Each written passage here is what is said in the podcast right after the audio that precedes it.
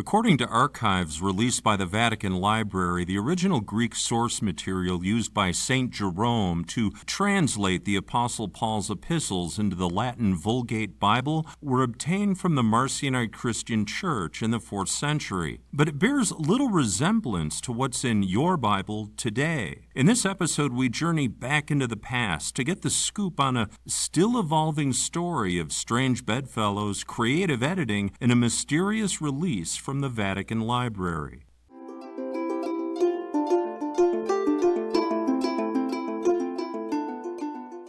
A few years ago, the Vatican was in the midst of an intensive effort to digitize all of the documents held by their library and archives. It was a monumental task spanning thousands of years worth of history, and it continues on to this day. After photographing and scanning the documents, they posted the resulting images on their DigiVatlib website for the public and researchers to view.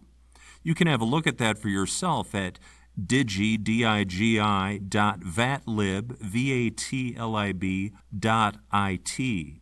And one particular group of researchers took an especially keen interest in these documents. They worked for the Marcionite Christian Church, specially trained presbyters, and they were tasked with sifting through every image and archive with a fine tooth comb, hunting for anything related to two very important documents. Now, these documents would have been in the form of a codex, not a scroll, and they are key documents for anybody with even a passing interest in pre Nicene Christianity. Both would be written in Greek, which is, of course, the foundational language of all Christian doctrine and dogma. Not Hebrew, not Latin, Greek. Now, one of these documents would simply be titled Antithesis, and it is the treatise written by the namesake of the church, Marcion of Sinope, in the second century, which lays out the facts and arguments proving the deity worshiped by Jews is not the same God as revealed to us through Jesus Christ. You see, verse by verse, it contrasts and compares the Torah, later renamed to the Old Testament, with the New Testament and removes any doubt that their deity is alien to Christianity. In fact, so damning was this book, so earth shaking in its ramifications, so dangerous to the false narratives being framed by the Judaizers of the time that every copy on the planet was hunted down and burned. Even two Roman emperors, including Constantine, got involved. It was a scorched earth policy that left, quite literally, no stone unturned. To the Judaizers of the early church, it was the most dangerous book ever written. Anybody who read it was struck immediately by its truth and purity, and all came to the inescapable conclusion that whoever these Jews were worshiping, it wasn't our Christian God. Quite simply, the book had to go. Now, the only reason we even know it existed is because the enemies of Marcion were brazen enough to quote entire sections of it verbatim in their zeal to demonize his writings. Discredited frauds like Tertullian and others spent lifetimes attacking the book and its author. In fact, Tertullian wrote no less than five books in a desperate attempt to smear the Marcionites and save the Judaizers from the sunlight of truth. Now, for a deep dive deconstruction on Tertullian and Marcion, I recommend uh, the book, The First New Testament, written by Dr. Jason BeDuhn. So, in a way, we're thankful that Tertullian's writings survive. I mean, anyway, Antithesis was one codex that the researchers were hoping to find in the new Vatican Library releases. After all, if Tertullian had a copy, it certainly stands to reason that his paymaster, the Vatican, would also have a copy. And maybe it would slip out unnoticed in a tranche of related material. Well, such was the hope. Unfortunately, as of today, there's been no sign of it, but the Marcionite Church is continuing its efforts to find it, even as you hear my words. Now, the second codex of supreme interest to the church was in many ways even more dangerous to the Judaizers. Hints and clues to its existence can still be found in the modern Judeo Christian Bible in all of its versions, including the King James Version. The verse is Galatians 1 8 through 9 in the original Bible. In your, in the Judeo Christian Bible, the King James Bible that most people use today, you can also find it in Galatians 1 11 through 12. In it, the Apostle Paul states, But I certify you, brethren, that the gospel which was preached of me is not after man. For I neither received it of man, but by the revelation of Jesus Christ. Unquote. Now, if you're new to all of this, Paul is referring to the revelation he received on the road to Damascus in 34 AD. And it is through that revelation that Paul was instructed by Jesus directly to write his gospel, the gospel of the Lord. And that is the gospel he preached throughout the known world as he established new Christian churches. Now, it may come as a surprise to you that he didn't preach Matthew, Mark, Luke, or John. None of those even existed at that time. He preached the gospel of the Lord just as he received it in that revelation. And as if that wasn't clear enough, we learn later in 48 AD, after the Council of Jerusalem, that Paul preached the gospel of the Lord to the uncircumcised. That would be all of us. And Peter and James, on the other hand, preached a Judaized gospel to the Jews. You'll find that in Galatians 2 7 through 9 in your Judeo Christian Bible. Sadly, after the Council of Nicaea in 325 AD, you wouldn't be hearing any more about this gospel of the Lord. They saw to that. No, instead, you would be left with the Judaized scraps of the anonymous authors of Matthew, Mark, Luke, and John, with just enough traces of the original remaining to make the modern Bible still relevant or as relevant as you can be with less than 3% of the words in the Judeo Christian Bible actually attributed to Jesus Christ. It's stunning that the provenance for all of this is actually laid out for people in a verse, and they just gloss over it. It's literally right in front of you in black and white. In any event, and not surprisingly, the Gospel of the Lord was not among the digitized documents released by the Vatican Library. So, for the Marcionite Church researchers, they were batting 0 for 2. No antithesis and no Gospel of the Lord. These were dark days, and in my capacity as outreach director for the church, I was given daily updates on their progress. But as they say, and you can pick your own analogy here, when one door closes, another opens, darkest before the dawn, etc. It was at this moment that the phone rang in the FBN studio. They had found something.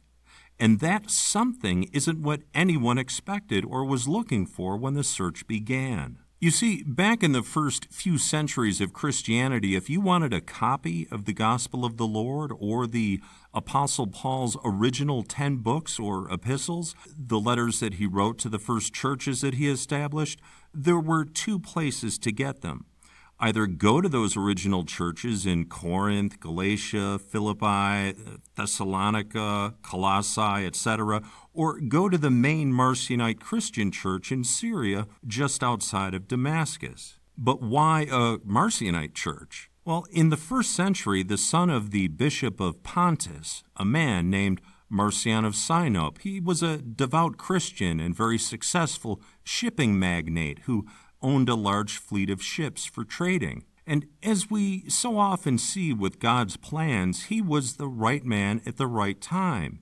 He was uniquely qualified to get the job done. And that job, Marcion had decided, was to use his vast fleet to revisit all of the cities in which Paul had established churches and transcribe the original Greek letters Paul had sent to them and he was going to do it in a way familiar only to mariners of the time.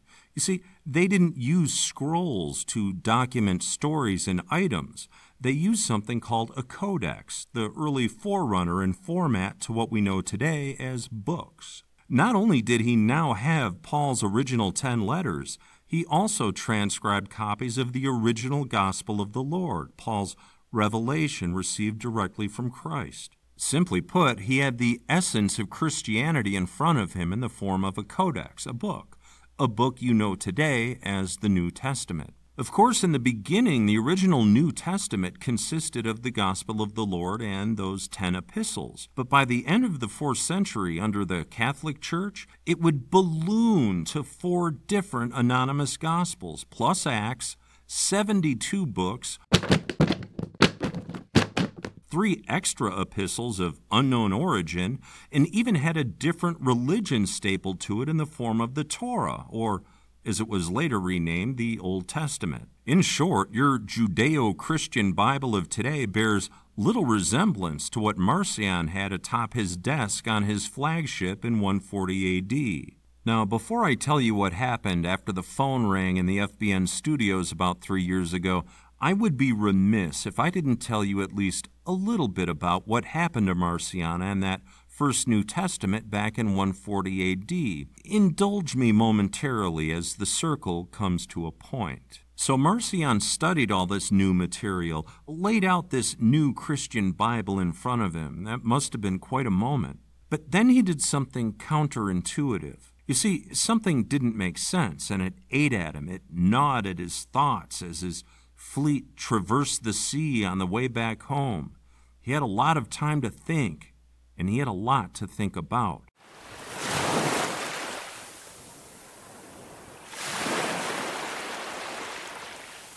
And it was then that Marcion suddenly had an epiphany.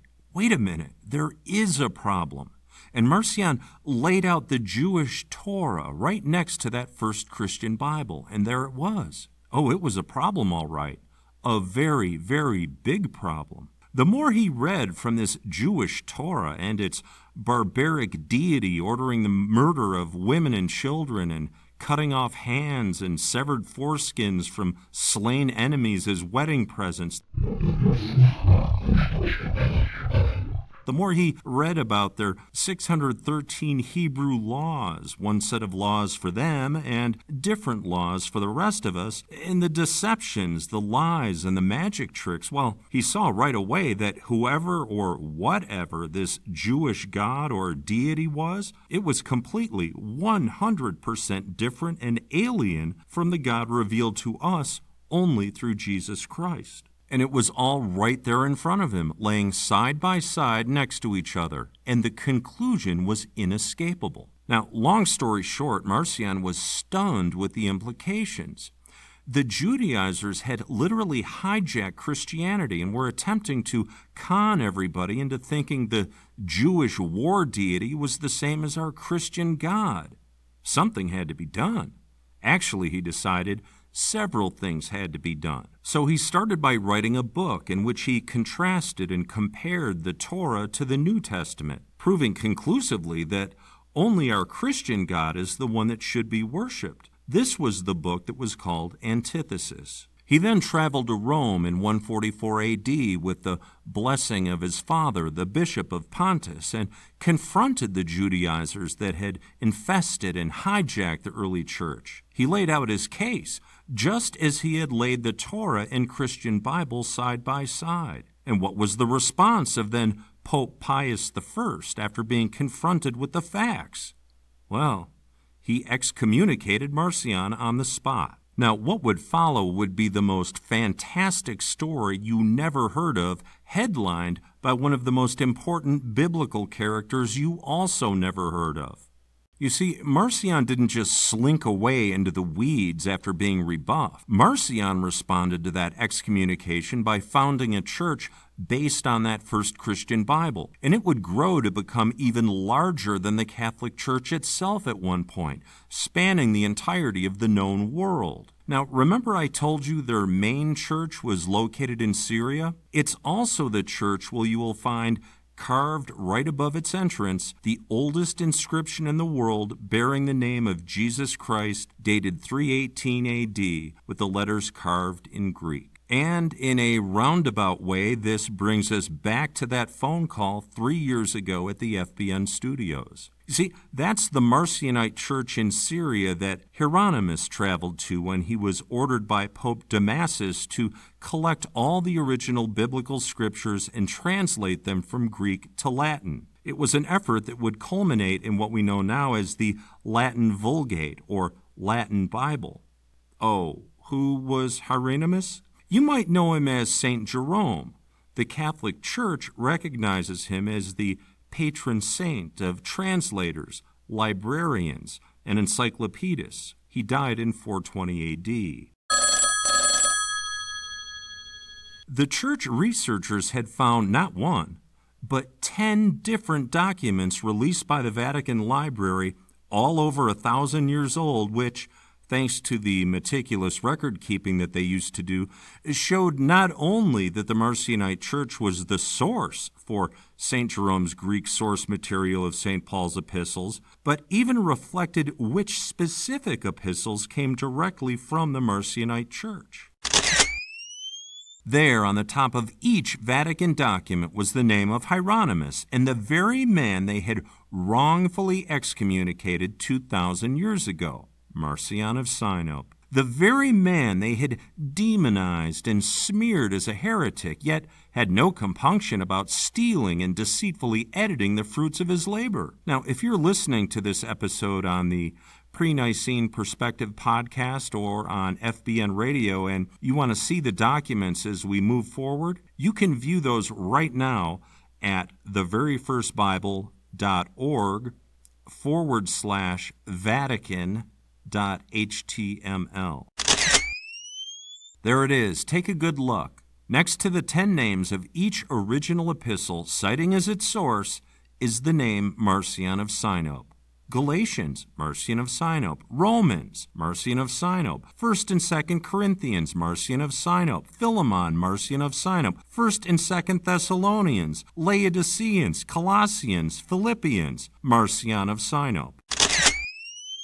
Even more damning, the three extra epistles of unknown origin of Titus and 1st and 2nd Timothy that were never part of the original Christian Bible are also listed, but without Marcion's name attributed to them. So, where did they come from?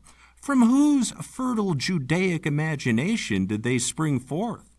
Well, who knows? You'll have to ask the Vatican. And then, as if it were even possible, it gets even worse. You see, we have the original Christian Bible of 144 AD.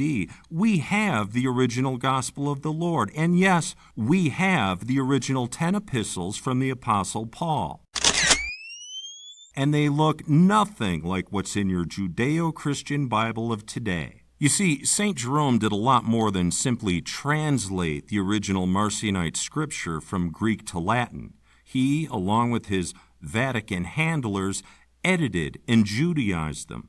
But don't take my word for it.